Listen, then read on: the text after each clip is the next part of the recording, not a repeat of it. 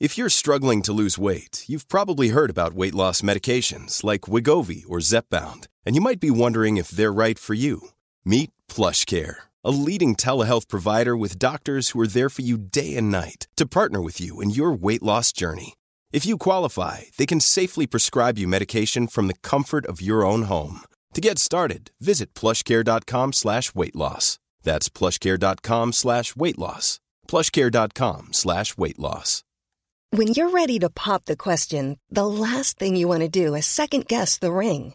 At Bluenile.com, you can design a one of a kind ring with the ease and convenience of shopping online. Choose your diamond and setting. When you find the one, you'll get it delivered right to your door. Go to Bluenile.com and use promo code LISTEN to get $50 off your purchase of $500 or more. That's code LISTEN at Bluenile.com for $50 off your purchase. Bluenile.com code LISTEN. Hello, this is Danny Kelly, and welcome to Talk Sports My Sporting Life. On this show, I'm joined by a cricketer who, during his career, earned a reputation as an attacking batsman who was capable of demolishing any bowling attack in the world. Alan Lamb was born to English parents in South Africa and made his mark in the early years of his career with Western Province before coming to the attention of English cricket fans when he joined Northamptonshire in 1978. During 18 seasons with the county, won the B&H Cup, captained the side to the NatWest Trophy in 1992, and came close to leading them to their first ever county championship title in his final year in 1995. At international level, he spent a decade playing for England, scoring 14 centuries in 79 Test appearances, as well as playing over 100 one day internationals. Welcome to my sporting life to the England batting legend, Alan Lamb. Alan Joseph Lamb, born the 20th of June 1954 in a place near in Cape Province, South Africa, that I cannot possibly begin to uh, to pronounce. What's that called? Well, it's called Langebaanweg. I think a lot of people have, have struggled with it, so I've now decided that I was born in Cape Town. no, no, Langebaanweg is great. It's fantastic. Um, what was life uh, like growing up there? Um, well, I, I sort of left uh, when I was around about four or five. We, we headed to Cape Town. Um, but uh, my dad was in the Air Force. He was a fighter. He was a pilot. Yeah, he was a, A fighter, fighter pilot. pilot? Yeah, Wow. fighter pilot, and then and basically then became an instructor. Um, and uh, So, so, did you live on the on an air force base or something like yeah, that? yeah, we lived in the Air Force Base. Um, and uh, it was really also because my dad played a lot of sport and that type of stuff. And I used to, when they used to play in the country, then I used to go along as a youngster, watch them play cricket. Your parents were English. Are yes, English? yes, they were. Yeah, yep. um, my dad came out. His uh, father was an Irishman. Um, oh, hang on. I'm got, got you I'm putting you on my list of people I can claim to be Irish, and now the cricket team's improving every day. and uh, he went up to set a building company out there, as one of the Irish do. Yeah. Um, and then Dad went out. I think he sort of did his schooling, his late latter schooling there. This is Mickey. Yeah. Um, and then my mum, uh, her father got um, he got uh, uh, sent over. He was in the RAF, and so that's where they met. So one was born in Wimbledon, one was born in Wembley, and they met in South Africa. So there we are. Maybe you're always destined to play for England then, regardless of the politics of South Africa. it looks like it. yeah. Um, and you got four brothers and sisters? Yep, I got four brothers and Four, sisters. or three? Is that, uh, you're one of four? Yeah, Yeah. one of four. Yeah. Um, uh, my sister married Tony Bucknall, who captained England rugby, played for Richmond and, and England, and uh, she lives here, still in, in London. Uh, my brother still lives in Cape Town. I've got a sister in Johannesburg. And you, uh, as you say, uh, uh, apart from the slight oddity of um, growing up in Air Force bases um, and around the military, um, there was an awful lot of um, sports as you went through, because your father was, uh, was a very talented sportsman, as you went through your, your education at Pineland Prep. I've got the names here. Um, Win- Wynberg Boys High School, where the headmaster, I don't believe, was Mr. Blackbeard. yes, and he was a very strict headmaster. So yeah, when I when we came through, another one you won't be able to pr- pronounce is my father uh, became in charge of Ysterplaat, which is another air base in Cape Town, and uh, we went to started off at at, at Pinelands, and then I went on to Wynberg, and uh, yes, Mister Blackbeard was a ferocious headmaster. What was it? I mean, what was the effect of you as a young person growing up in apartheid, Alan? Well, we knew nothing about it really. I mean, you know, I think it was. We were talking about the other day. I think South Africa was really a military rule in a, in a sense because you know, when we grew up at school, we were told, you know, they were sort of could be terrorists that we mustn't mix with them, that type of thing. So, but it it uh, to me it was very strange because in the latter part of my career, when when when I got a job in that, you know, we worked with them, everything, but. Uh, it was probably then because playing sport, we were trying to break the barriers. You know, when I was sort of 16, 15, you know, we were still trying to break the barriers then. So, you know, I realized what was going on sort of the latter part of my career. But I think everyone, you know, um, you know, just was that was it really. But you know, if you read Nelson's book, all he wanted to do just have equal rights, so we could all go to school together. I mean, very, very easy. So it just shows you. Um, we, I only asked the question um, because it's had such a profound effect on you. Because of course, South Africa is banned from international cricket because of the apartheid regime, and it means that you know you you, have to make certain choices after you've broken into the Western Province team as a teenager. Um, but your cricket career is actually interrupted. You're right to say that South Africa was you know you can't keep a thing like apartheid in place unless it's a military dictatorship. And of course, you still have national service. You did. You went away and did national service. Oh yeah, I I had to do to national service, and uh, it was twelve months. Um, I got sent up to Pretoria um, to the to the gymnasium, Air Force gymnasium. I was lucky I played a bit of sport. I did hardly any of my training to start with. Um, but uh, uh, in those days, uh, it was 12 months, and then you had to do your camps. So you would come back for the next four or five years still doing your camps. And they brought out that year, if you stayed on in, in the Air Force, if you did 18 months, you were totally finished. You handed everything back. And I said, I'm doing this. Yeah, get it out so of the way. Get it out the way, do it. And I spent 18 months. And we, we ended up going down, transferred from Pretoria down to Cape Town and then up to George, um, which is on the garden route, beautiful, but there was nothing there in those days. And uh, uh, we we had to build the airport, you know, with with the servicemen and and everything like that. So. Um, that's where I spent sort of um, nearly sort of nearly a year in George. And it, did that interrupt your cricket career? Yeah, I just played local cricket for, for George, Western Province. Uh, they had a uh, southwestern districts. I, I, played in the South African districts uh, cricket week, which they had. Um, so that disrupted. And I was both playing rugby. I played for for um, southwestern districts. Uh, we played against the French. We we lost 110. You weren't a second row forward, Alan. No, no, I wasn't. Uh, I only came on the second half, but uh, um, we I played fly half. Was it always your intention to, to go and play for England? I mean, it's a very well trodden route now, um, but less so then. And of course, South Africa was completely closed off from international sport. I didn't think so. When, when I was at school, I used to follow all Mike Procter, uh, you know, um, Clive Rice, all those guys. Great South African players. Yeah, yeah and, and, Barry Richards, all those guys. So I used to watch their progress at county cricket. And uh, throughout my schooling career, we got coached by um, county pros, you know, Alan Bateman, David Steele, George Sharp, uh, Tom Reddick. Um, so you know, it was always my. I had this thing about going to play county cricket, but it was never my intention, young, to go and play uh, for for England because you know we always had a hope that South Africa would come back. Um, so, so you you, uh, you come over here to play for Northamptonshire in 1978, but that wasn't your first attempt, I don't think, to actually come and play in this country. Is that right? No, in '77, um, Eddie Barlow uh, was playing for Derbyshire and uh, he had set up great up, player in spectacles. Yeah, yeah, yeah. he set up a program um, to bring two guys over. Uh, to Derbyshire and just get the roots of playing county cricket. It was part of the structure at Western Province where you know the, we were the up and coming guys. Um, so there were three of us, but only two could go. That was um, Garth Le Roux and Peter Kirsten. And um, he said if you could get a sponsor to pay for your ticket, you can come. So my uncle paid uh, you know, who is no longer alive, but uh, he paid for it. So Garth Le Roux, Peter Kirsten, myself both came over. And we played for Derbyshire seconds. We practiced with Derbyshire, and then they let other counties know that we were available to play in their second teams. I played for a, a, a club side in, in, in Yorkshire, in the Bradford, um, called Holmfirth um, so on a Saturday we used to beautiful play, part of the world. Yeah, we used to play there, and they were postage stamp. A miss hit went, you know, went for six. Um, and then, you know, if you got to 50, there would be a collection. If you got to 150, they'd all go out the gates. Oh, they make it'd make you mad. eh? Oh, they, they wouldn't. they, they were very unhappy. But I, I did. We did well with them, you know. So uh, Um, uh, w- t- w- having had the disappointment of 77, I mean, you come back over here and join Northamptonshire in 78. Why Northamptonshire? Or they, they were the ones who well, offered you the. the well, in deal? '77, in in um, uh, over Christmas of '77, uh, there was a guy called Roy Barker who was on the Northampton board.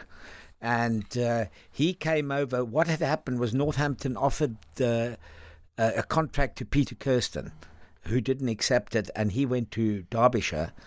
And so, Christmas uh, period, Tom um, Roy Barker flew over because of Barker shoes and all that. He was doing business, and they went to Tom Reddick, and Tom Reddick called me up and said, you know, the Northampton guys would like to see you, and they offered me a three-year contract. So I was in a bit of a turmoil. I was working at that stage, so I had to go along to, um, you know, my boss, uh, Butch Watson Smith, and and ask him, you know, what should I do? And you know, they said, listen, you must don't don't don't miss the opportunity. Go. So you, you signed you signed for an English county, uh, and despite having English parents, how difficult was the transition to England as a country um, and to English cricket? Um, well, I mean, you know, I never knew just coming over. It, it was a new thing for me. I arrived, uh, you know, I was put up in digs, arrived at the ground. You know, you've got to also realize that um, I. Uh, sorry, I was going to say, at least you speak English. I mean, Alan Donald arrived, for instance, with not a word of English. You know, was- I I think I'm right in saying he, he spoke only Afrikaans. I think a little bit of he could speak a bit Well, of. he makes uh, that he didn't have a single word. Yeah, but um, uh, so when I when I got here, it was. Um, it was also quite hard because I'd replaced Mushtaq Mohammed and, and Bishan Bedi, two great players, because of the Packer series. You remember they banned the Packer players, Sure, so that was the gap really. So Sorry, when you say you replaced Bishan Bedi, we're talking about one of the great spinners of all time here. Well, they the two overseas. Well, they had they had three overseas players. There was Sarfraz, Bishan Bedi, and um, and Mushtaq. So basically, I was I was replacing Mushtaq uh, because you only allowed two, not three overseas players. So there was Sarfraz. And and then I came, so I was under quite a lot of pressure. I had some big boots to fill. Absolutely. Um, and were you aware at the time? I mean, it's probably hard to think back now that uh, the rule then, I'm not sure what it is now, but the rule then was you had to be resident in this country for four continuous years in order to play Test cricket for England. Is it, uh, uh, did that come into your mind very quickly? Did you, did you decide you were mo- moving to this country permanently? that that decision was made when I arrived um, because we had a meeting. Um, you know, I, I saw because we had tried to change the game uh, through 75, 74, 76, 77. We tried to change the game and we had these strikes, you know, uh, with the government to say, you know, that the, the black players and the coloured guys should be playing with us. Um, so I knew there was no future then. I mean, it's just, just just for our listeners, I, I think people would uh, forget this. That you know, uh, of course, apartheid was overthrown, um, but uh, partly by pressure from from without. You know, uh, uh, boycotts and all the rest of it. But within the country, there were lots of people trying to make those kind of progressive changes, and including, as you quite rightly say, the cricket players and the cricket authorities who were desperate to say to the government, "This is this is ludicrous." Well, it was the sportsmen. You've got to remember all sport was banned, business was banned, so everything. I mean, we were an isolated country, and uh, um, so you know, it it wasn't very hard for me to make that decision. I, I was lucky because both my parents were English. And um, you know, I could get a passport straight away as soon as I arrived in the country. So I made that decision that I'm going to spend four years trying to qualify to play for England. Then it was also difficult because all those rebel tours started, and South Africa kept asking me to come back and play for, for, for them against the rebel tours. And I was going to say, you must be stupid, you know. I, I've spent two, three years qualifying. I mean, now I'm going to go back and play for South Africa. You must be mad. So Let me ask you a question, Alan. Sorry, I'm jumping around here, but uh, having played 79 tests for England, over 100, I think nearly 120 one day internationals, and becoming a part of the furniture of, of the history of English cricket, um, you're a human being, though. Do you, do you wish things had been different? Do you wish you could have played for South Africa, the country you're actually born in? Yeah, I've always said that. You know, if, if South Africa, if I had the opportunity to play for South Africa, of course I would have played for South Africa. I think it's quite right you play for the country of your birth. Um, you know, I've had lots of sort of discussions about people uh, playing for other countries. I mean, you, I think the situation with Kepler Wessels playing for Australia, I mean, that was all set up because, you know, Packy married an Australian and it was rushed through. But for him to come back and then play for South Africa, I thought that was totally wrong.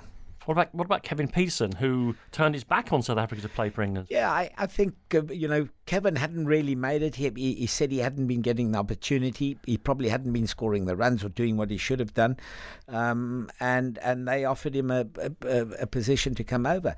Um, you know, that's their decisions. I, I, think I, I would have, if I had the opportunity and I thought I was good enough, I would have stayed for the country of the birth. Okay. Um, your early days at uh, at Northampton are very successful. You scored nearly 1,700 runs in 1979, reached the final of the Gillette Cup, and your first major honour, I guess, is 1980 when you win the B&H. Um, what do you remember about, about that final? Well, I, I think it was against uh, Essex. Essex. Yes, yeah, yeah no, I, I, remember that. Um, uh, well, I'll, I'll, help you. You made 72 runs and virtually won the game. Oh, did I? Yeah. I, I, I remember I, because I think there's quite a lot of one day uh, one day games, Alan, where you made 72 and won the game. so I forgive you if you can't remember every single one of them. Um, but no, Essex had a very good side, and uh, I think we did well. We had Richard Williams who bowled very well in that game, that off spinner. Um, and I think we, we managed to get Gucci and, and, and Kenny McEwan, who the mainstays out. So uh, uh, that also helped. So 81, 82. What do you remember about your your you know as you develop into a fully fledged county cricket player? You're established on the scene. Um, how, do, uh, how quickly can you think about once you once you've had your residency, the four years?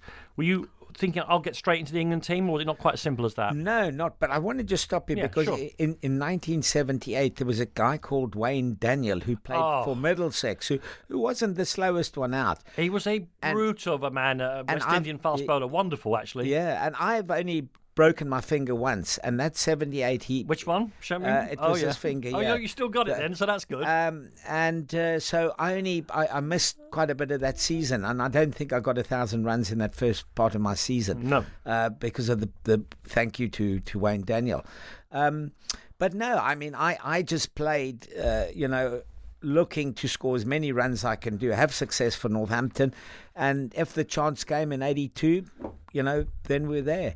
What? A lot of people say that the reason I got in because of all the, the players that were banned, the rebels and that, but I think maybe I, I probably, with the amount of runs I got, I, I, they may have still picked me. I'm not too sure. Alan, you're one of these people who had a, a one day career. Your style of batting helped you. You could do one day and test uh, cricket um, equally well. And in the summer of 1982, you make your debut for England in both forms of the game. I think the one day games preceded the test matches. What do you remember? You made your one day international in June um, against India at Leeds. You remember anything about that?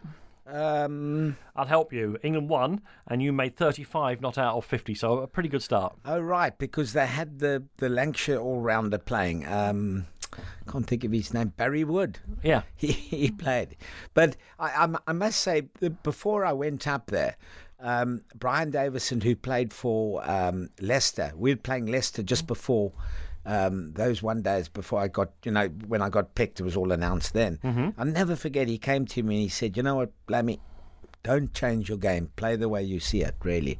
Because I, one thing I forgot to tell you is, is Northampton really picked me f- as a one-day player, really, because they felt that looking, you know, we I would be better off in England as one-day player, but we proved them wrong too. Absolutely. Um, was there any hostility um, when you when you started playing for England because you come from a non-English background? Not not too much. You you get the odd bit, but uh, I think probably the country that really was, was Australia. I mean, uh, uh, Australia, you know, were very, very harsh. I mean, the people in Australia, they they sort of uh, tended to bring back, you know, you know, you South African, you're racist. What are you doing? You know, get back to your country. New Zealand too. I never had a problem in, in India, Pakistan, West Indies. No, okay. Well, we'll come we'll come on to all of that, and so uh, then you make your Test debut um, in the series against India. First Test, I presume you remember it. So the first Test was at Lords. Yes, yes, I do. Very nervous. I, have got to say, walking out at Lords, and uh, we're playing against the great man Kapil Dev. Um, Annie got me out, I think. Um, so I can remember that. We won the test match, which was great. What about um, the England team you found yourself coming into? Can you remember? I mean, obviously, there were some of the great figures of post war English cricket. Botham was in the team, David Gower was in the team.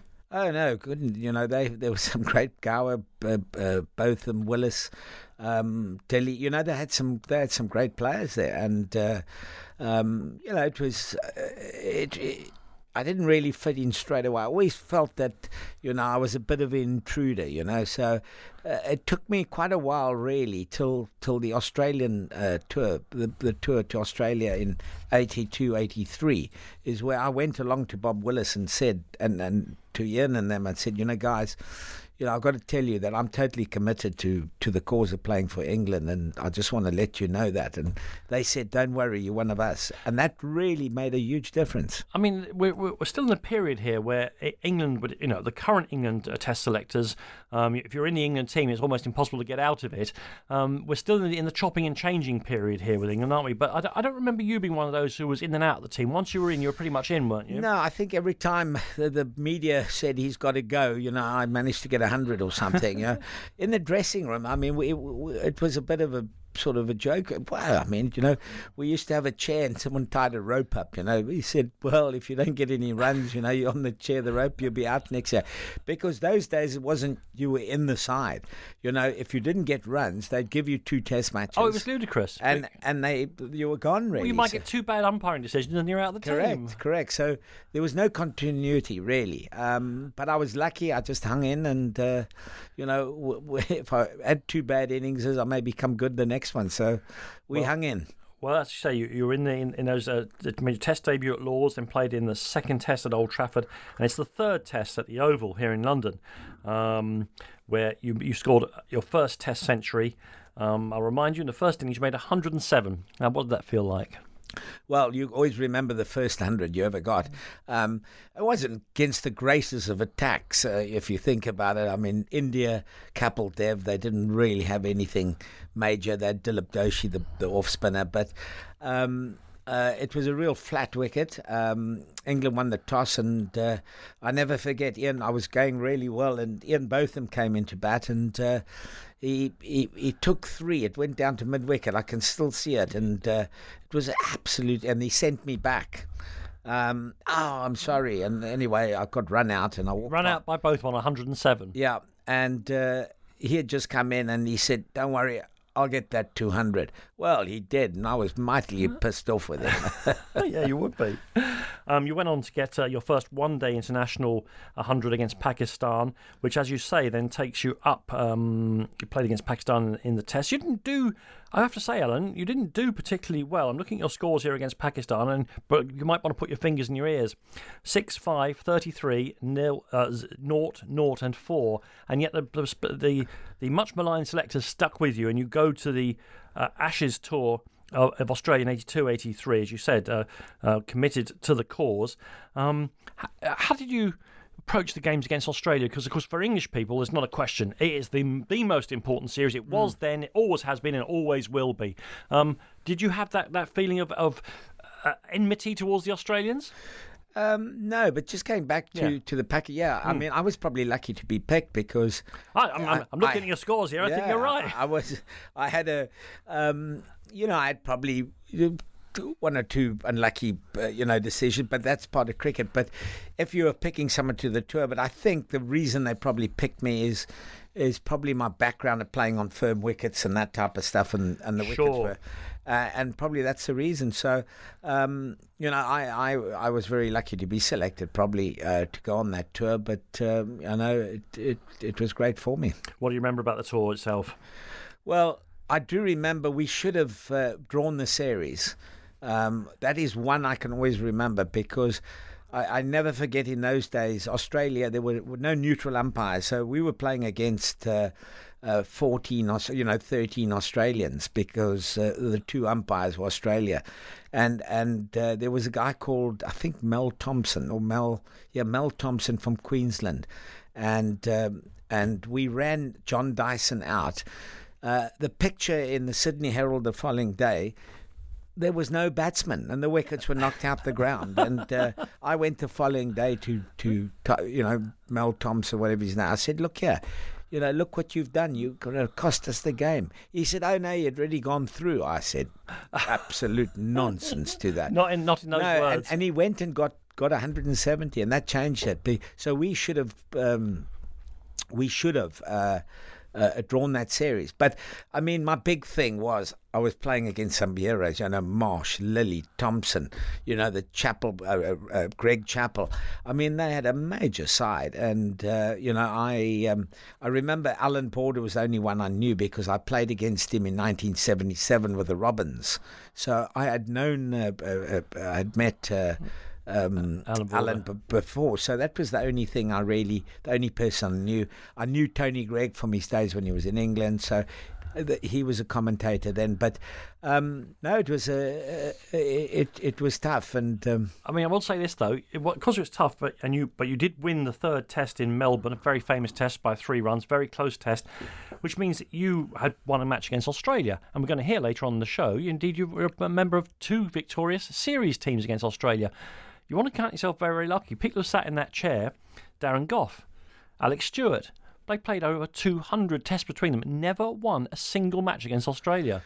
I mean, yeah. incredible. Yeah, I mean, you know, uh, I think some times change, but uh, you know, yeah, of course. But uh, um, no, and I, I think the big thing in those days, you you got to know the opposition too, because what we used to do is is the um, fielding side, the batting side, would go into the fielding side's dressing room and we'd have a drink. And, and you know, there I was. I never forget, I, I, I got a nick against um, Dennis Lillee and uh, I, we played it the Australian style. So you wait for the umpire to give you out, and he didn't give me out, and Aussies were furious with me.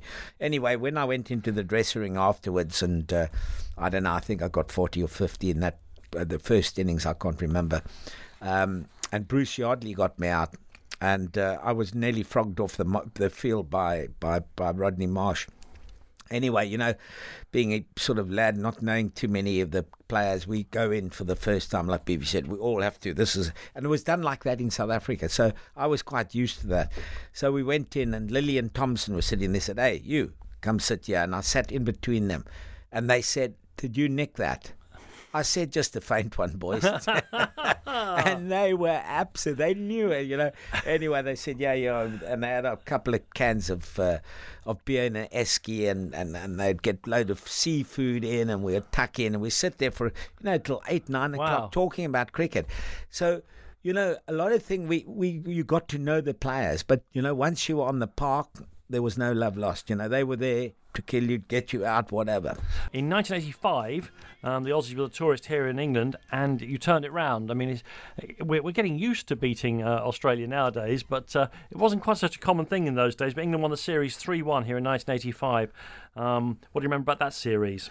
Um, yeah, I, I think uh, I think Alan Border was in charge. Um, and uh, um, we knew we knew quite a few of the players that had, had come over, and uh, I think uh, you know uh, England. We we probably people say it wasn't a great Australian side, but I I got to say that I think um, we did play exceptionally well in that series, and under the uh, we had David Gower who who had also a very good series, um, and uh, I think that was the series. After that, he lost the captaincy uh, to to Mike Gatting.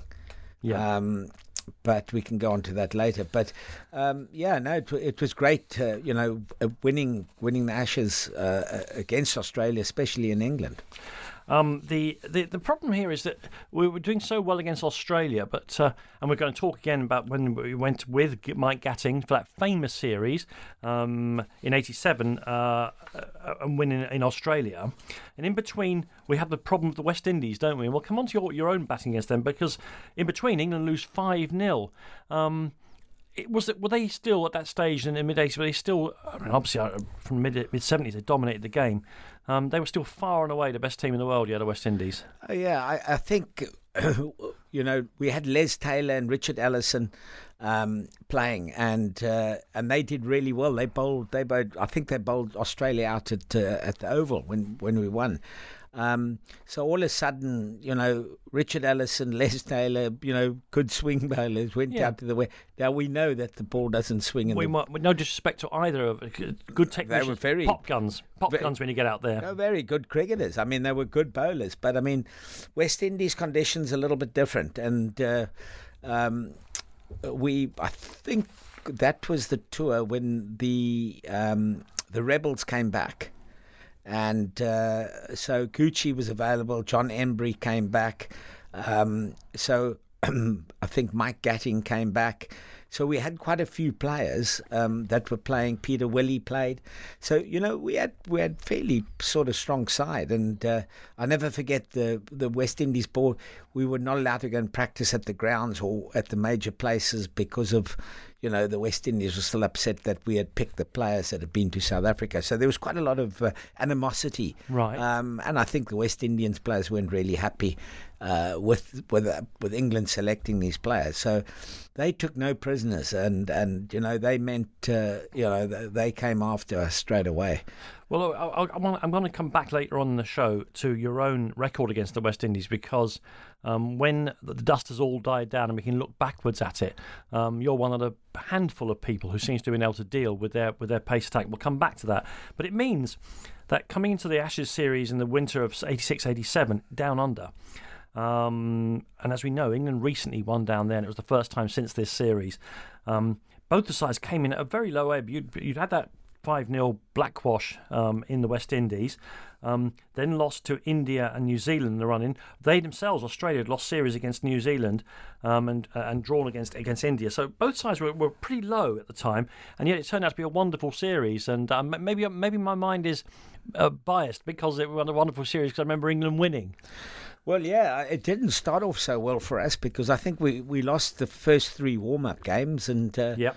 I think we we were headlined as the worst uh, cricket team ever to leave the British shores. Can't bat, can't bowl, can't field. A famous a famous Australian journalist. Um, the headline on the paper was "Can't bat, can't bowl, can't it field." It wasn't a oh, famous was Australian. It? Was it? it? was it was Johnson.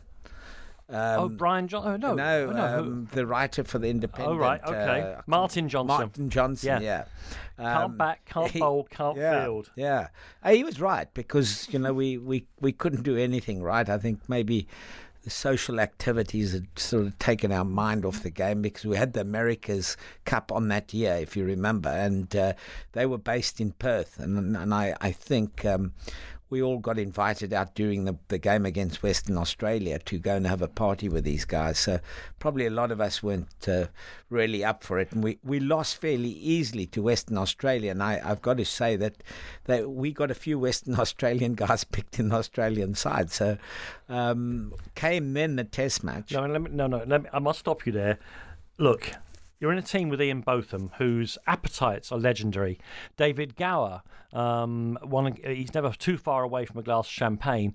Um, how how social, shall we say, was the England team at this time? Um, you know, uh, I wouldn't. You know, you you you had characters like Botham and Gower, so.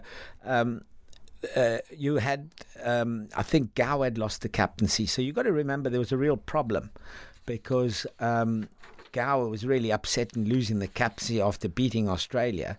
Uh, and then Mike Gatting taking over. John Emburey became captain, uh, vice captain. Now, none of those had toured Australia.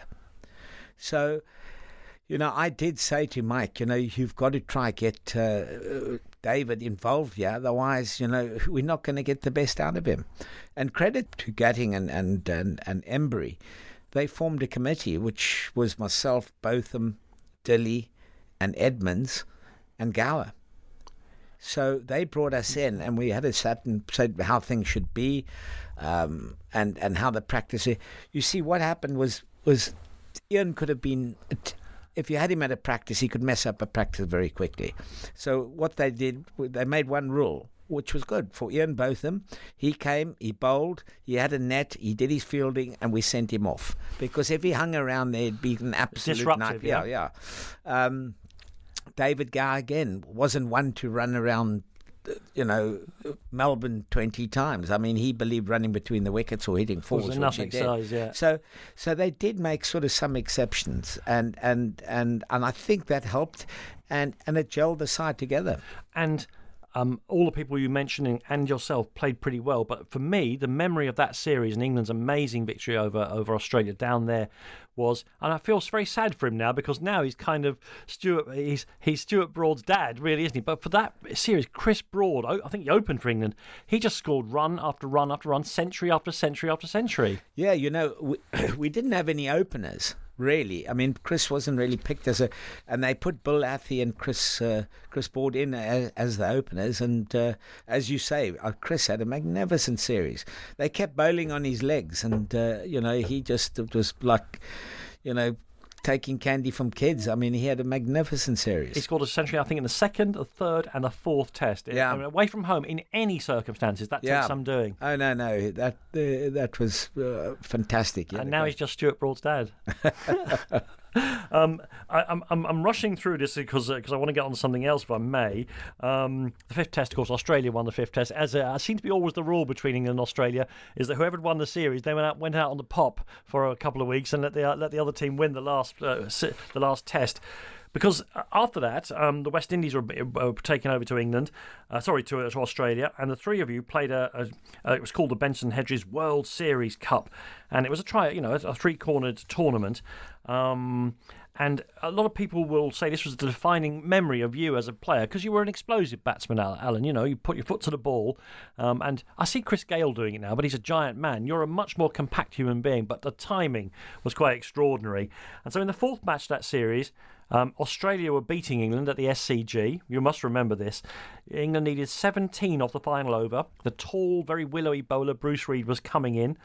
And you, Alan Lamb, um, you, uh, in case you don't remember the sequence, two, four, six, two, four to win the game. What do you remember about that over from Bruce? Well, it, it's been brought up so many times, as you say. Um, yes, I, I do remember. Well, remember. those of us who saw it will never forget it. You know. Um, I think uh, you know we had. Um, I think we had fifty six to get in four overs, um, and we. I was batting with uh, with Daffy de Freitas, and we got it down to to seventeen. We needed seventeen or eighteen off that last over, and I still hadn't hit a four. And I went up to de Freitas and I said, "Give me your bat because this bat of mine's absolutely."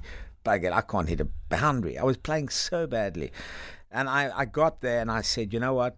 I've got to try win this game for us because I'm going to be the laughing stock in that dressing room. I come in, they're going to really have me. And uh, that was really history. But I think what turned that game was um, I hit the two.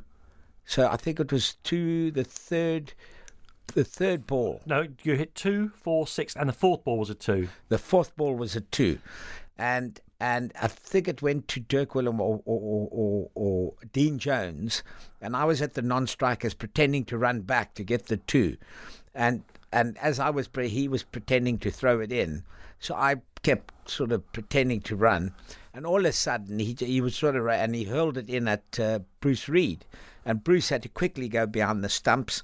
I had to go retreat back, and uh, got in the way of the ball. Unintentionally, I must Uh-huh. say, with a smile on my face, Yeah. and uh, and I blocked Bruce Reid. And the ball hit him on the chest, and we went through for one run. So I managed to get down to the other side. Alan Border was absolutely furious. He said, "You got it." I said, "Nonsense! He should have thrown at the keeper. It would have been dead ball." Here's a cool fact a crocodile can't stick out its tongue. Another cool fact you can get short term health insurance for a month or just under a year in some states. United Healthcare short term insurance plans are designed for people who are between jobs, coming off their parents' plan, or turning a side hustle into a full time gig. Underwritten by Golden Rule Insurance Company, they offer flexible, budget friendly coverage with access to a nationwide network of doctors and hospitals. Get more cool facts about United Healthcare short term plans at uh1.com. Mom deserves the best, and there's no better place to shop for Mother's Day than Whole Foods Market. They're your destination for unbeatable savings, from premium gifts to show-stopping flowers and irresistible desserts. Start by saving 33% with Prime on all body care and candles. Then get a 15-stem bunch of tulips for just $9.99 each with Prime. Round out Mom's menu with festive rosé, irresistible berry chantilly cake, and more special treats. Come celebrate Mother's Day at Whole Foods Market. Quality sleep is essential. That's why the Sleep Number Smart Bed is designed for your ever evolving sleep needs. Need a bed that's firmer or softer on either side? Helps you sleep at a comfortable temperature? Sleep Number Smart Beds let you individualize your comfort so you sleep better together. JD Power ranks Sleep Number number 1 in customer satisfaction with mattresses purchased in-store. And now save 40% on the Sleep Number limited edition Smart Bed for a limited time. For JD Power 2023 award information, visit jdpower.com/awards. Only at Sleep Number stores or sleepnumber.com. Alan, you won the series down under in '87. You won the triangular series with it, thanks to your efforts against West Indies Australia. We should have had a hat trick. We should have won the World Cup as well, the One Day World Cup. We lost the, the final uh, in Calcutta against, of all teams, Australia. We had the, the sign over them. And what do you remember about the final? Well, two things. I, I think. Um, is that it should have been an India, uh, India Pakistan because everything they, India played uh, England uh, in the semi final and Australia played Pakistan. And we both won. And I think that was the first when Barrie Meyer gave uh, Javed Miandad out LBW, the first time he had ever been out LBW on the. You know, on the Asian sort of soil. Yeah. Um, so when we got up there, I still remember everything was sort of India, Pakistan, and that. Um, and Yes, the second, It's not what they're expecting, no. and the second thing was probably uh, Mike Gatting's reverse lap of Alan Border. I I mean, my recollection is that the you know Gatting was in England were coasting, and he played what was then. Uh, I mean, the reverse sweep is now an accepted part of the game, but it was like a mad gamble in those days. And to get out to Alan Border, it was just awful. Yeah, I mean, Alan Border, of all people, when he came on, I mean, you know, he was going to bowl you a bad ball. It wasn't, you know, we weren't, I won't say coasting, we were right in it. I mean, we didn't have to do anything stupid. All we had to do was play. Um, and, and then Mike got out. Um, I also, I, I, I, had me down the order, and I, we sort of, when I came in, we were, we then had to sort of chase our tail a bit. Um, they had, I think, Bill Athey batting at uh, at three, um, and I think we, we, we got it wrong, which I told them right at the beginning that uh, I think we've got this batting order wrong. Yeah, well, Bi- Bill, Bill wasn't really an aggressive enough player for even one day cricket then, perhaps, it's fair to say. But a disappointment uh, to end what had been a spectacular period in your career. And coming up next in tonight's edition of My Sporting Life, we'll be looking at your incredible record of hitting centuries against the feared West Indies attack of the 1980s and, 90, and early 90s, the 1992 World Cup, where once again England fall at the final hurdle, and the controversial Test series the same year against Pakistan, and the rest of your county cricket career, including further success with Northampton. There are very few people who faced that, uh, that uh, West Indies team of the 1980s and early 1990s who can honestly say that they got the better of them. But nearly half your Test centuries were scored against that very team. How do you, how do you account for that? I don't know, Dif- difficult. Um, I, I just think that probably um, I had a way of playing, and, and I sort of believed that that I could score runs against them. I'll try. I'll try and throw in a couple of things. Let me start with uh, saying, of course, they and we'll talk about their attack in a minute. Um, they tend to be. I mean, Courtney Walsh and uh, uh, Ambrose and Walsh were, were, incredibly tall men, and you're a, a compact sort of guy, aren't you? Um, I wonder whether the bounce wasn't such a problem for you because you you you, you could hook and pull where other people were kind of struggling with things hit, hitting them, you know, in the in the groin and stuff like that. Well, you had you had Croft and Garner. They weren't, weren't that short. No, that's what I'm saying. Yeah. Um, but uh, you know, it, it's a way you work it out and play. Yes, cutting and pulling. I, I think the big thing about playing quick bowling is is that you want to rotate the strike. You know, you've got to be looking to score runs. You, you know, you can't just stand there and, and hope defend because they like bowling six balls. Uh, to you, and the more balls they bowl at you, the, the, better chance of them getting out. So, I think the big thing about rotating the strike um, and being positive. I mean, you, you, we're talking about people bowling at. I mean, I don't know what the speed gun was telling us in those days, but let's just say they went on between the four people you mentioned got nearly, you know, over a thousand Test wickets bowling at incredible speed. Um, what was your technique, Alan? Because as far as I can see, and you probably know this from sports science point of view, you don't actually see the ball, do you? You're guessing or you're predicting where its path, are you? if you're not watching it, you might as well go home. Uh, you don't predict. I mean, you can't predict where it's going. Um, I, I, think there was a guy called Rudy Webster who, who played for Warwickshire and West Indies, uh, and he once asked me. We were down in, in Grenada in the West Indies, and I was having a chat to the academy, the the academy for the West Indian youngsters and that, and we were speaking about quick bowling, and Rudy said, "What did you?"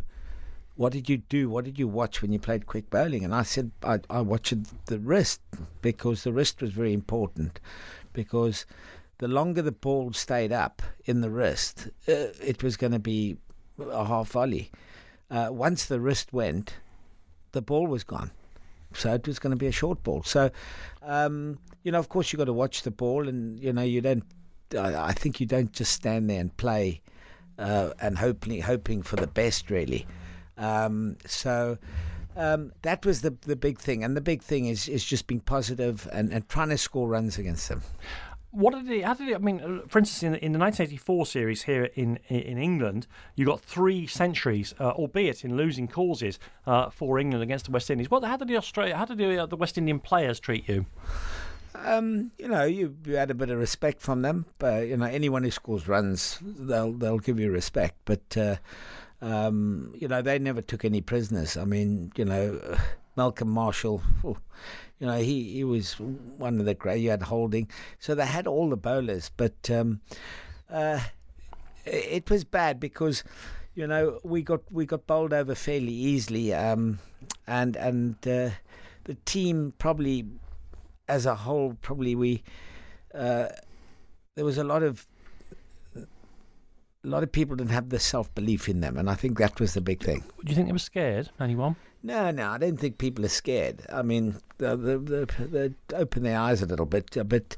Um, you know, if you're scared, then you might as well stay there. I mean, you showed me your the finger that you you had broken um, back in the day uh, from I think Wayne Daniel. Just you. I was lucky. That's yeah. the only thing really. You've never had a serious injury. Um, no, I, I, I, when I was young, I mean, Garth le hit me on the on the cheekbone we were playing in a in a, a double wicket competition, and uh, um, Garth could put it down a bit as oh, well. Oh yeah, yeah. so I had a, a, broken nose and a cracked cheek. That's the only thing really, and and this little finger of mine that Wayne hit, but otherwise no. Um, but you know, you you, you must you must you, were you, were you I mean, you, presumably you were there when Malcolm Marshall broke uh, broke Mike Gatting's face up. Oh yeah, I mean, you know, it was uh, One of the more extraordinary sights ever. I mean, obviously terrible for Mike, but what an amazing thing to see someone's face just exploded well, with a cricket ball. I, yeah, I know, and I had to go and bat next, so that was even worse. Big so, fun. Uh, uh, you know, walking out and asking the groundsman to cover up all the blood lying over the wicket. I mean, that was uh, quite a big factor. And I must say, you know, um, before people get the impression that we're uh, you, you also won tests against the West Indies. Um, not many. Not many. Not many. No, but I remember 132 you got in Kingston. In Kingston, um, you got 119 in Bridgetown, so you could score in the West Indies as well. But I wanted to come on to that. You know, w- we think about the England team at this time: um, Mike Gatting, David Gower, Graham Gooch, yourself. You can probably tell me the the bowler, Graham Dilley, but you know, extraordinarily good England players. Players have gone on to become Hall of Fame players, if you like. I'm going to tell you now that between January of 1986 and January of 1990, England played 40 tests and won three times.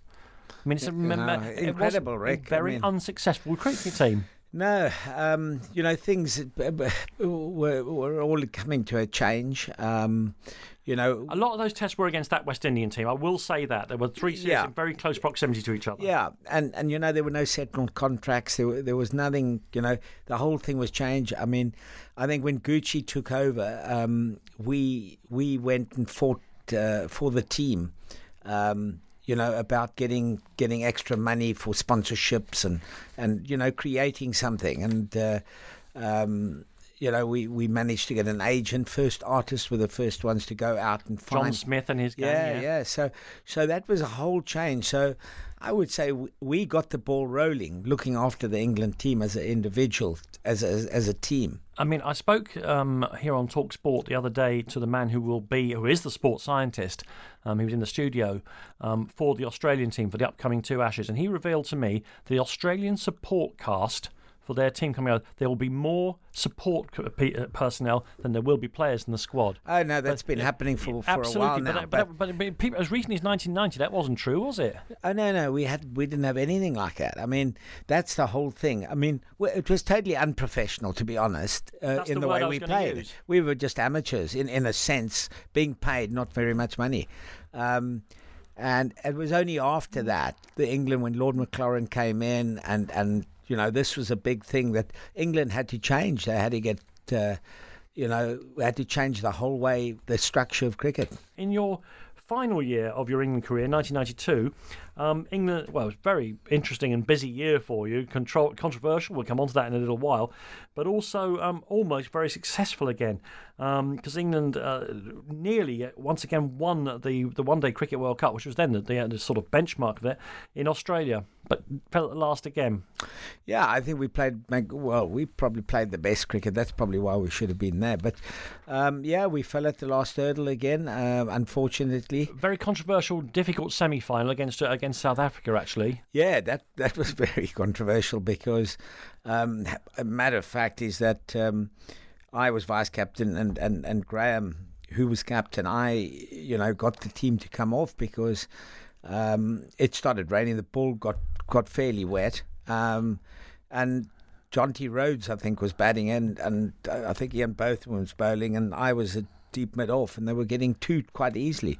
So I said, if they carry on carrying on like this, they're going to get these runs in no time. So you know, Ian Botham and I had a bit of a bit of a row about it. So I said, well, I'll bowl, you go and field there. They'll probably run three to you.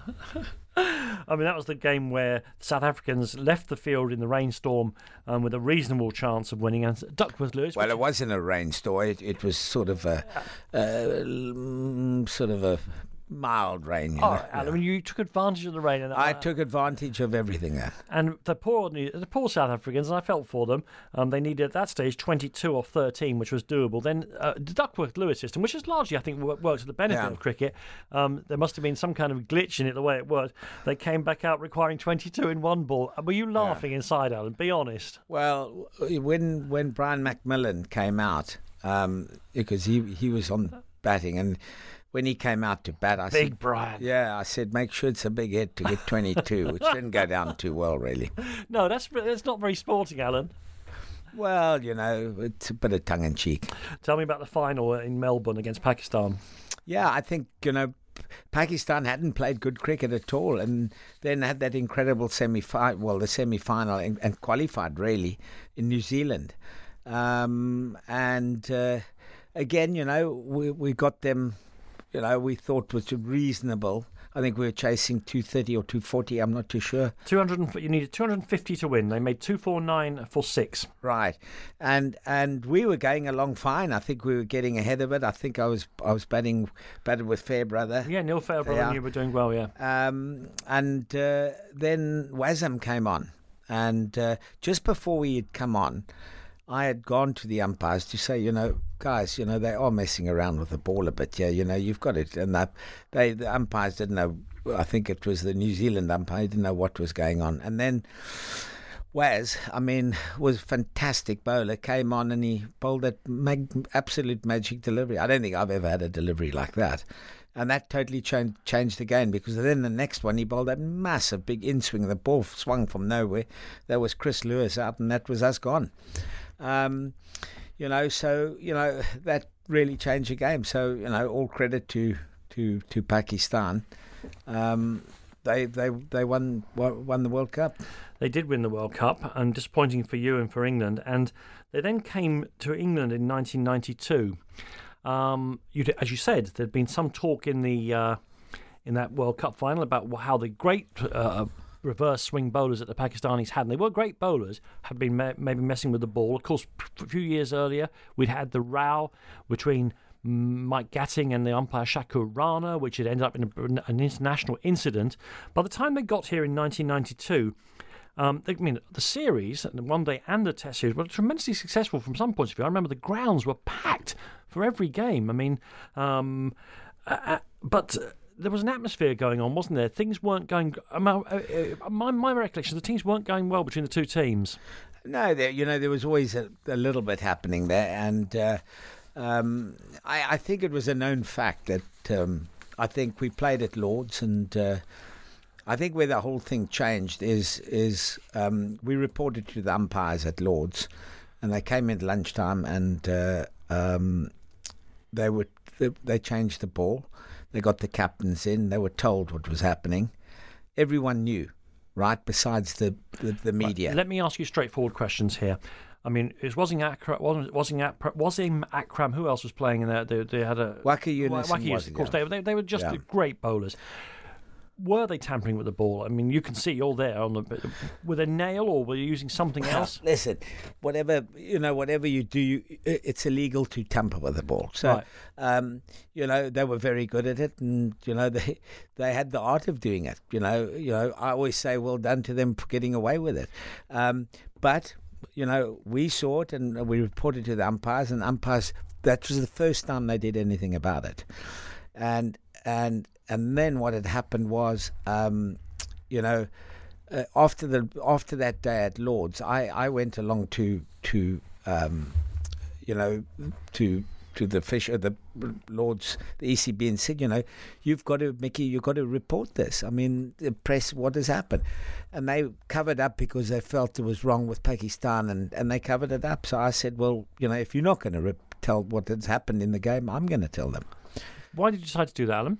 Well, because I felt that uh, it should come out. You know, it was something that I felt that, uh, you know, if you do something now, or, you know, Mike Atherton had soil in his in his, his trousers. I mean, you can't. You know, if you're doing something that is not legal and it's illegal, you, Sure. you've got to pay the consequences. And and it wasn't. Listen, it wasn't any bitterness. Listen, they were fantastic. Um, Waz is still a great friend of mine, and you know but it wasn't it was just something that had to be done but we were so soft because we weren't even professional outfit our people who were running cricket and that was the ECB at the stage and and that was really they would not report it Hand on heart, were were they the only ones doing it? We weren't doing it as well. well we couldn't we weren't good enough I, I mean, that's the problem, isn't it? You- well we couldn't i mean we we hadn't we hadn't cracked it i mean the guys tried to do it in in the net. i mean Sure. this this this came right through i mean you know, uh, it's something that everyone did in the end. You know, they they sort of, it wasn't they they were you know wetting the one side of the ball, but I mean you could go on for ages with this, but it's not. I mean the bottom line was. It was happening. It wasn't reported. I reported and never played Test cricket again. That was the end of it. Hang on, yeah, you reported it, and you're the whistleblower, and something was going on, and you're the one who's punished. You were fined. There was uproar. There was utter uproar, um, and you never played again. And th- those two things are linked, aren't they? Well, yeah. I mean, you can't. I always say you can't harp on it about it, but uh, you know, it just shows you that Well, we. this is the right place to harp on about it. Yeah, but it didn't. You know, there was no. You know, uh, our ECB. What powers that be were they? I mean, they just sat on the fence. I mean, it wouldn't happen nowadays. No. Do you think? Uh, do you, I mean, with all the TV co- coverage of cricket now, do you think uh, that uh, there's any, there's much ball tampering goes on? I mean, there's like very careful conditioning of the ball that goes Yeah. on with designated no, no, I shiners think, and all no, that. no. I think it's it's. You know, the television's so good now. You you can't really get away with. You know. I mean, since I'm, since we're talking about this sort of thing, and we'll come back to your England career in a second. Um, the other the other thing that's the thing that's blighted the game in recent years is the is the spot fixing and the and the people gambling on, on certain Hmm. issues in cricket. Did you ever have any, have any feeling uh, you played any cor- corrupt cricket in your time? No, not at all. It never, ever, ever came. I mean, you know, I look back now and I just think of a, a game against India, um, and uh, that's when the row was going on about the captaincy between Gavaskar and Kapil Dev, and um, uh, they were cruising along after lunch. I think after tea, they they they they, they had five wickets or six wickets.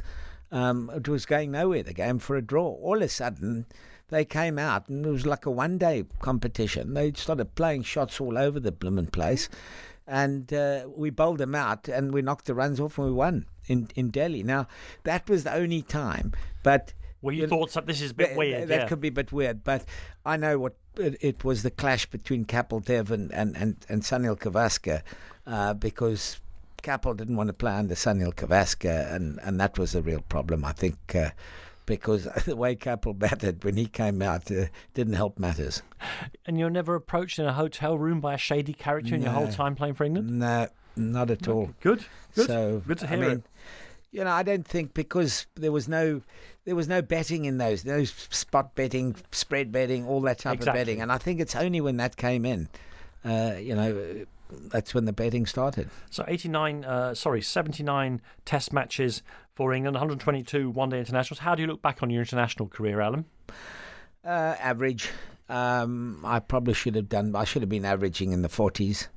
Um, probably took the foot off the accelerator in a in a couple of games. Should have probably concentrate a little bit more. Do you feel unfulfilled then about that? Um, no, not really. I've had a you know I've enjoyed the career. I, don't, I wouldn't Oh. you know want it over, but I mean it, it's. Uh, you know, you're asking me to. I'm asking you to- yeah, how you look back on it, yeah. that's exactly how I'm looking back on it. Um, your, and your favourite moment of your international career, would you say? Um, you know, winning the Ashes.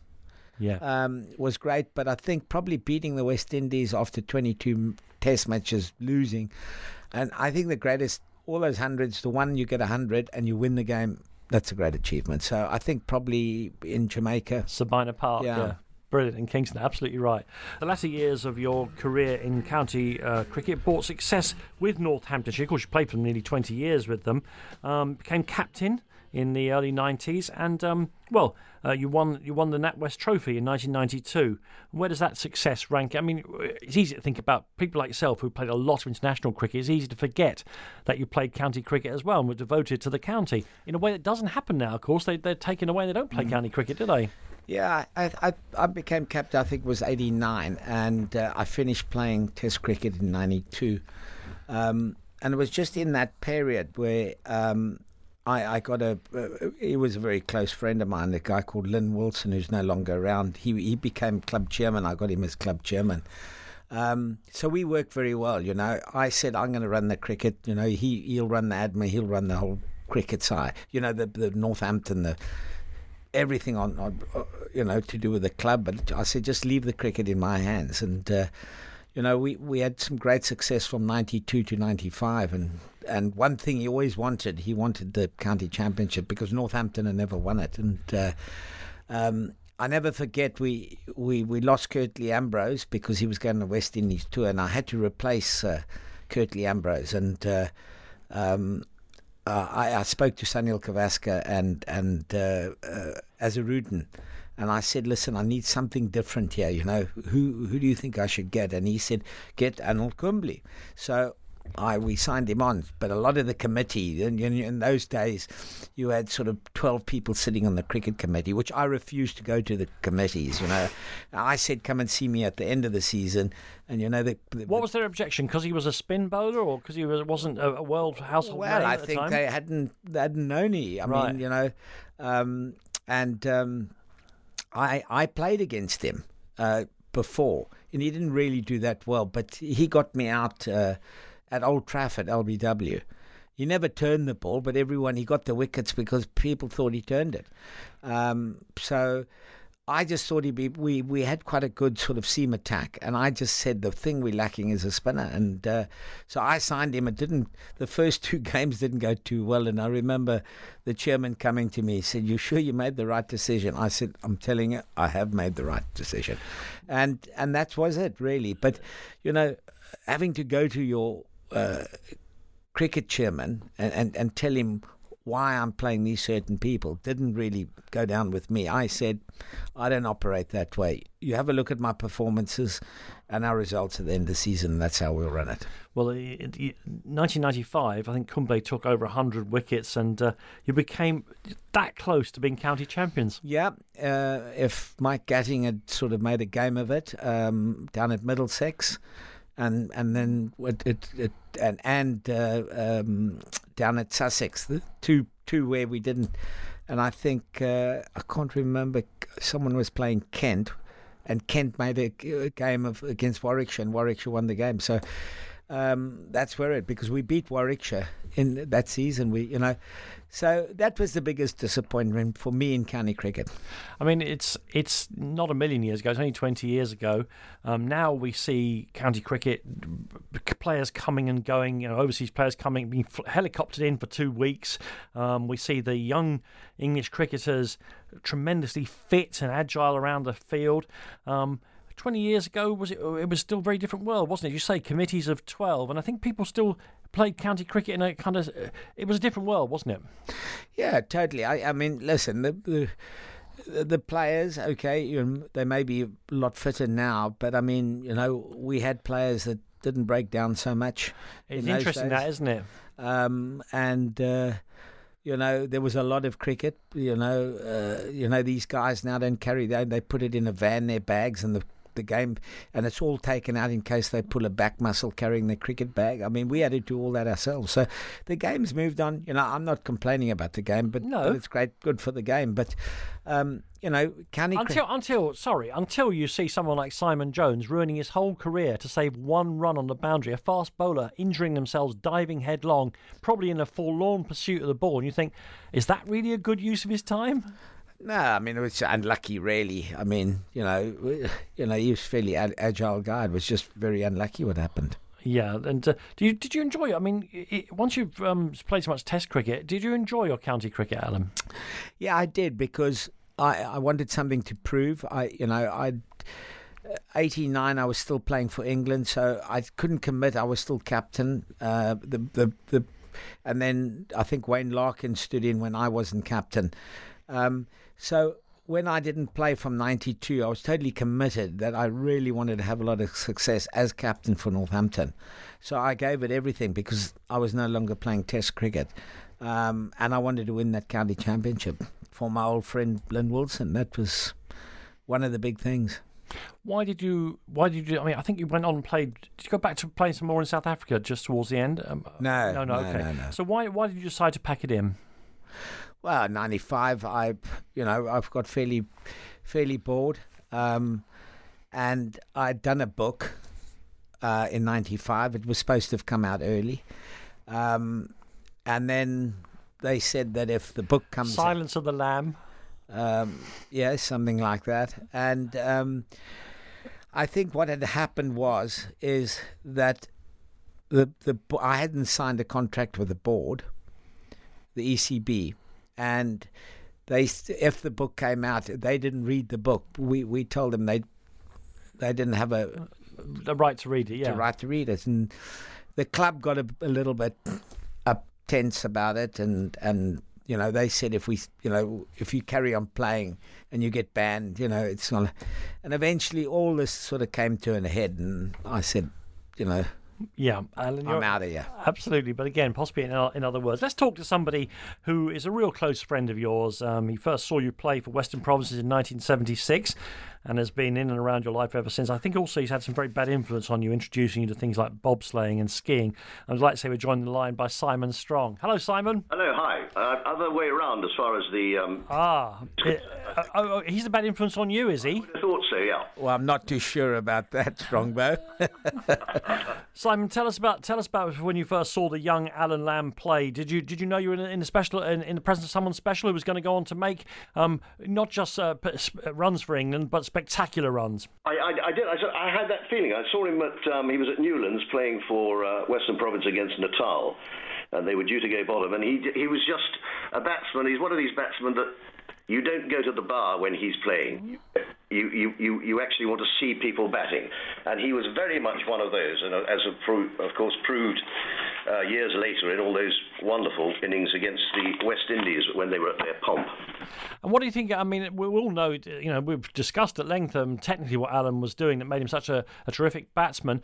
Um, I'm suggesting, from having spent the last couple of hours with him, that there's something about his personality as well that made him uh, the cricketer that he was. Oh yeah, indeed. I mean, he's he- he's well. You, as you say, you've been with him for the last couple of hours. I mean, he's um, he's just a ball of energy and fire, and uh, he he will take no prisoners. He's forthright. He's forthright. He's got no fear. He is very dangerous. Dangerous. What do you mean by that? Come on. Well, I mean, he is. He's just always. You know, there's always something is uh, either about to happen or has has just happened in his company. And He just loves life, and he's um, always at the heart of whatever is going on. And um, you know, it, it's it's no accident that he and people like. Um, um, Ian Botham and David Gower got on so well, and they had a, a, a sort of a great zest for life generally.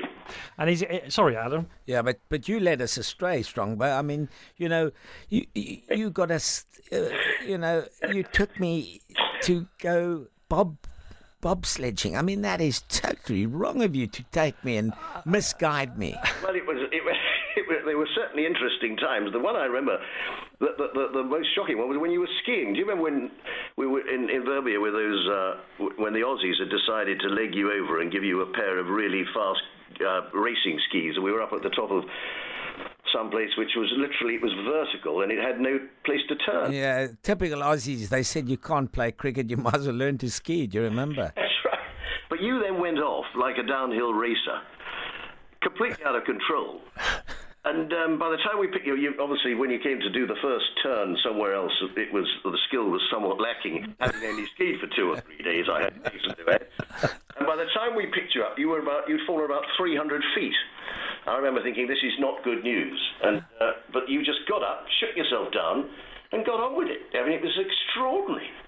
Well, But I must say, the reason why he was panicking so much, Simon used to be in the insurance game, so we used Oh. to have all the sponsorship through him. Oh, he was terrified. He was absolutely terrified of the cost. Listen, Simon, great to talk to you. Thank you very much for giving us just some flavour of Alan as a man away from the, the changing rooms and the dressing rooms. Not at all. Thank you. And uh, don't worry, I'll buy you lunch for those kind words When will you phone me? uh, very shortly. Friday. All the best. That's Simon Strong, Alan, Alan's mate. I think that's the phrase I'd use. He's your mate. Alan, you retired, as we discussed there, in 1995. And unlike, say, someone like uh, Chris Gayle, who, thanks to the IPL, when he retires, uh, now will probably never have to work again. I don't suppose it was quite quite that for you. Um, how have you spent much of the time since then? How, how do you feel in your time? I mean, I hear you, of course, and see you on the television and the radio all the time. Um, no, I mean, yeah, the IPL uh, was a major factor for some of these guys, but um, no, oh, no. Alan, how much would you have been worth uh, if the IPL it was around then? I mean, it's probably probably torturing yourself even to think yeah, about it. Yeah, well, let's move on. Um, yeah, no, I set up a event management and hospitality company, which is still going. Um, What's it called? Uh, just Alan Lamb Associates. Right, right. Um, and then the last couple of years, I've got involved, uh, director of a company called Cleveland Collection and Africa Travel. And we've set up another company called Global Sports. So we do um, sporting trips abroad, not only cricket, rugby, um, golf, anything really. But but also, but what you mean, just to South Africa or to all no, rest no, all world? over the world. Right. Uh, Cleveland Collection does uh, does uh, all over the world. We have Africa Travel that just does Africa, and then Global Sports does the the, the, the sporting travel around the world. And is that is that a is that just a means of making a living for you, or do you love watching sport? No, that's a means of making a living. You know, I, give me rugby than than than cricket. I mean, I, I'm a big rugby man. I'm taking people out on the British Lions coming up, um, and then Full, ho- a full exclusive live commentary of every game on the British Lion Irish Lions tour here on Talksport. Don't forget that in the summer. Uh, and then we're going to put a package, some packages up to go and watch the Ashes in, in, in Australia. so you like obviously you like watching cricket and you like watching rugby. Is there any? Do you have to go to any sporting events where you're you're less interested? Um, Be careful what you say now. the, the cricket can be a long one, you know. So the rugby's shortest. I prefer watching the rugby than the You the still cricket. love the rugby because of course you played. You, you, Yes, yeah, you, you played it, yeah. Yeah. So um, and then uh, you know that's the luxury travel side, and then we've got, we've got sporting events. So we'll do a lot of corporate dues. Um, you know all the major sporting events that are going on in this country. Well, listen, we've got a, we're joined by another guest now. I'm delighted to say, which uh, which, of course you've been talking about your love of rugby. H.O. de Villiers um, played for South Africa in the late 60s and early 70s. Um, I know you were uh, real muckers even back then, and he joins us on the line now, which is fantastic. Hello, H.O. Hi guys, how are you all? Very, very good indeed. H, lovely to lovely to hear you. Uh, one of my heroes. Lemmy, I can't say the same about you though. I knew you're a no, bad one. lovely to talk to you guys. Lovely to talk to you guys. You know that uh, uh, Alan Lamb says that you, when you were playing for the Springboks at rugby union, you were you were his hero. How does that feel? well, it makes me laugh because you never treated me like a hero. You always treated me like trash. yeah, no, no, don't say that. H, you're being very modest. You're being very modest now. Look, I think that I had probably um, more respect for Alan's sporting ability than I could have ever expected him to give me. What did you think about him once you got to know him, I guess? What did you think about watching him play so brilliantly for England over the years, H.O.? Well, you know, I always said that um, when Alan left here as a young little budding rugby player, I always said to everybody that spoke to me about him that I have no doubt that it's just a matter of time before he will he will make the England side and be representing England. Um, unfortunately, sitting there now listening to you, but um, or to me. Um, but you know, he was the kind of guy that you could go to war with. Guts, there was plenty of. Never a scared hair on his head, and he would be the ideal candidate that one would pick if you knew you, you needed someone there to, to take a stand and and sort of uh, save the day for England. Well, H, I can just remember those rugby days with villagers where, where you got me into a lot of trouble. You you try to keep me on the straight and narrow, but unfortunately, I overstepped the mark on a couple of occasions.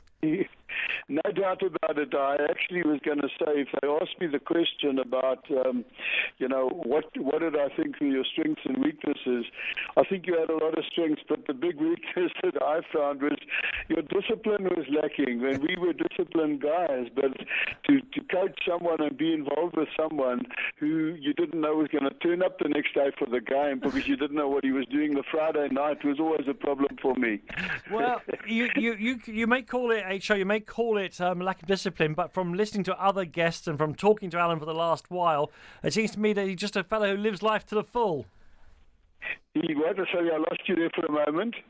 I'm just saying, he seems to me that uh, uh, what you call lack of discipline, it may be that just Alan Lamb lives life to the full. yes, no, no, no. There's no question about that. I think he did live life to the full. But in the meantime, whilst living life to the full, he was a bit of a coach's nightmare the day before a game. The day of the game, he was fantastic. Okay, well, listen, I apologise. This is not the, the super best line in the world. Say goodbye. H, thanks for coming on, buddy, and we'll catch up with you shortly. No, great, Lemmy, and all the best to you and your family. And, and it's a pleasure to be able to say something about you, even though it's bad stuff. Thanks, H. It's a pleasure to say thank you very much indeed. That's the uh, the legendary H.O. de Villiers, uh, South African rugby international. Um, a, it's a pleasure to say something about you, even though it's bad stuff, Alan. there you are. I mean, he, he, was a he was a great player. I mean. Um, you know, if if you look back uh, at at fullbacks, he was probably one of the greatest Springbok fullbacks, and uh, he was a guy that uh, um, you know always made something happen in the game. I mean, I remember we were playing in a game, a club game, and uh, we were playing at Newlands, and I was playing at Flyhalf, and he said, "Just watch me. I'm going to go out, and they won't even see me. I'm going to sit on the side. They had these like little uh, uh, concrete sort of steps, and, and he sat on there, and no one could see where H.O. And I knew exactly, and I just crossed one straight over to the corner, and out came H.O. Caught the ball and scored. So, you know, he he was incredible. He read the game so well. Well, we're kind of kind of talking about rugby now, which is fine because I know you love it. Um, when England play South Africa these days, uh, let's say at Twickenham. Um, who do you support, Alan? No, no. Support England at, at all sports. Uh, I support us. Uh, I support South Africa when they're playing everyone else besides England. So, how did you feel when uh, when South Africa won the Rugby World Cup, Nelson Mandela, and all the rest of that? I know it was absolutely fantastic for them. You know, I mean, you know what they've been through and everything like that. So, you know, I, I follow follow it uh, very closely. And when you get back to your to your native land, um, you know you left there when you were uh, 18 years of age, so it, inevitably it's still home for you, I guess. Although you're a, you're a British person now, um, what do you think about South Africa now when you go home? Um, you know, without travel, it takes me down quite a lot. Um, you know, with Africa Travel, it's yeah. a it's a luxury company that does safaris and does all the islands and everything like that. And uh, we put on some fantastic uh, trips and that down there. But um, yeah, you can see the change in South Africa. Um, you know, people sort of always criticizing South Africa because someone is, uh, because of crime and all that. But, you know, you look at other countries and, the, you know, they could be a lot worse off too. So, um, you know, I think Johannesburg's still a wonderful city. Uh, everyone talks about Cape Town, but, you know, uh, Johannesburg is so cosmopolitan and, and it's it's fantastic. But South Africa's got so much to offer, and you know we get back um, also because of the travelling and that type of stuff, and uh, um, you know, I still regard it as my sort of second home to go back, and I've still got some great friends there. And speaking of friends, I mean, uh, th- we've already heard from one or two of, of, your friends, but what about from your time? Is it's famous that cricket, um, because you spend so much time with the guys, it's not like other sports, is it? You're with them day and night for. I mean, if you play Test cricket, you're with them for weeks on end. Who are your great friends? Who are the people people who've emerged? 30 years, 20 years later from us, great friends from the game? Um, you know, if you take the Australians, I, I think Dennis Lillee and, and, Jeff Thomson. Good Jeff, choice. Jeff Thomson comes over here. Um, and he does a lot of speaking engagements during the summer. So I'll see him. Dennis is coming to stay with me this summer. Really? Yeah, Fantastic. Um, and and you know, uh, Viv's still a great old mate. We go to the West Indies, you can still call on them. Desmond Haynes. So all those players I played. So you know, if you go to a country, you can always pick up the phone and get hold of them. Uh, same, you know, Richard Hadlee and Martin Crowe down in in New Zealand. Um, you know, India got Sunil Gavaskar and Kapil Dev and all the. So I think that's what cricket's. How, how, how come you only make friends with really great players, Alan? You don't. You don't seem to have any friends who are average players. No, no, I've got I've got lots of other friends. I was just Yeah, sort no, of mentioning uh, players that you. Of course, I'm teasing you. I'm People would teasing you. know. So And what about from your own from the England team? Who are your chums Um, there? uh, you know, I still bump into a lot of the players. You know, when Yeah. there's a game on, and it, I've taken clients there because of some hospitality or whatever, um, and we're looking after them. You know, we'll bump into the players and Gower and Willis and Botham and and Gladstone Small and you know all those players will, will be around. And you, s- I mean, I, I take it uh, uh, whether whether or not you like to watch cricket for five days on the end. Um, you are you still enjoying your life? Yes, I mean it, it, was easier playing cricket. I mean business is, is, is, is a struggle at the moment. Sure it is. You know, with the economy like it is. So hopefully that'll change and we'll get more people coming on our trips and taking hospitality with me. Um, but uh, you know, you know, life's there. You know, you've got to enjoy it, and uh, I think you've got to live it to the full. Alan, we've been hearing from people who know you that you're fearless. So uh, I don't. Uh, let me ask you something. Who's your most fearsome opponent? Who's been the best player you've played against in cricket? Um, well, you know, I I think if I if I talk about batsmen, I think Viv Richards comes to to to. I think he was one of the greatest, and Extraordinary. and the other one would be. Barry Richards just for his finesse. You just didn't know when he got a hundred. uh, But Viv was a butcher. Came in, he showed his present, looked at you. You know, looked like he wanted to hit him with a bat. You know, it was. He just was like that. Um, bowler. I mean, there were some great bowlers I played, and it's difficult to pick just one exception. couple then. But Yeah. no, I can. I have to pick Oh, one because right. I think I played against him more times than, than any of them else, and, and that was the great Malcolm Marshall. Okay, no longer with us, of course. But Yeah, I extraordinary mean, extraordinary. I mean, he bowled as quick as anyone else. He had a great cricket brain, swung the ball both ways, and we had some great battles. And a great, great guy too. And uh, unlike the, his colleagues in that famous rotating battery of West Indians, he wasn't six foot seven. He was doing it skidding off the pitch. The, the speed it must have been arriving, it must have been terrifying, or if not terrifying, uh, difficult to deal with. Yeah, make sure you watch that ball. Oh yeah, yeah. My plan of not watching it and just trying to predict it. You're saying that's not going to work, no? And what are you most proud of, Alan, in, in, in your life so far? Uh, you know, moving over here, bringing my family. I've got two wonderful kids, Katie and uh, my daughter, who's 25, my son, Richard, um, who's uh, 22. Uh, and and my wife, you know, I brought her over from South Africa. She's very much South African. She's got all her family still in South Africa. What's her name, please? Uh, Lindsay Lamb, and Uh-huh. and probably um, you know that's probably why my, my accent never really changed. It, it stayed always the same, um, and and she's very South African. So uh, you know I'm I'm very proud to have that as those as my family and growing up with them, and um, probably you know just making people happy. And I guess your hopes for the future, from the way you've been talking, would all centre around your family. Of course, I mean that's what life's all about, isn't it? You've been listening to an archive edition of Talk Sports My Sporting Life with Danny Kelly. Thanks for listening, and make sure you subscribe on Apple Podcasts, Acast, and Spotify for more top Talk Sport content.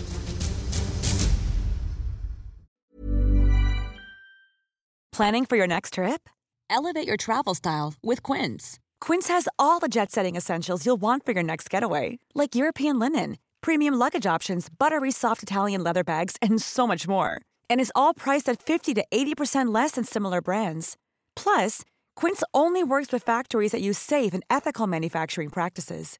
Pack your bags with high-quality essentials you'll be wearing for vacations to come with Quince. Go to quince.com/pack for free shipping and 365-day returns. Flexibility is great. That's why there's yoga. Flexibility for your insurance coverage is great too. That's why there's United Healthcare Insurance Plans. Underwritten by Golden Rule Insurance Company, United Healthcare Insurance Plans offer flexible, budget friendly coverage for medical, vision, dental, and more. One of these plans may be right for you if you're, say, between jobs, coming off your parents' plan, turning a side hustle into a full hustle, or even missed open enrollment. Want more flexibility? Find out more about United Healthcare Insurance Plans at uh1.com.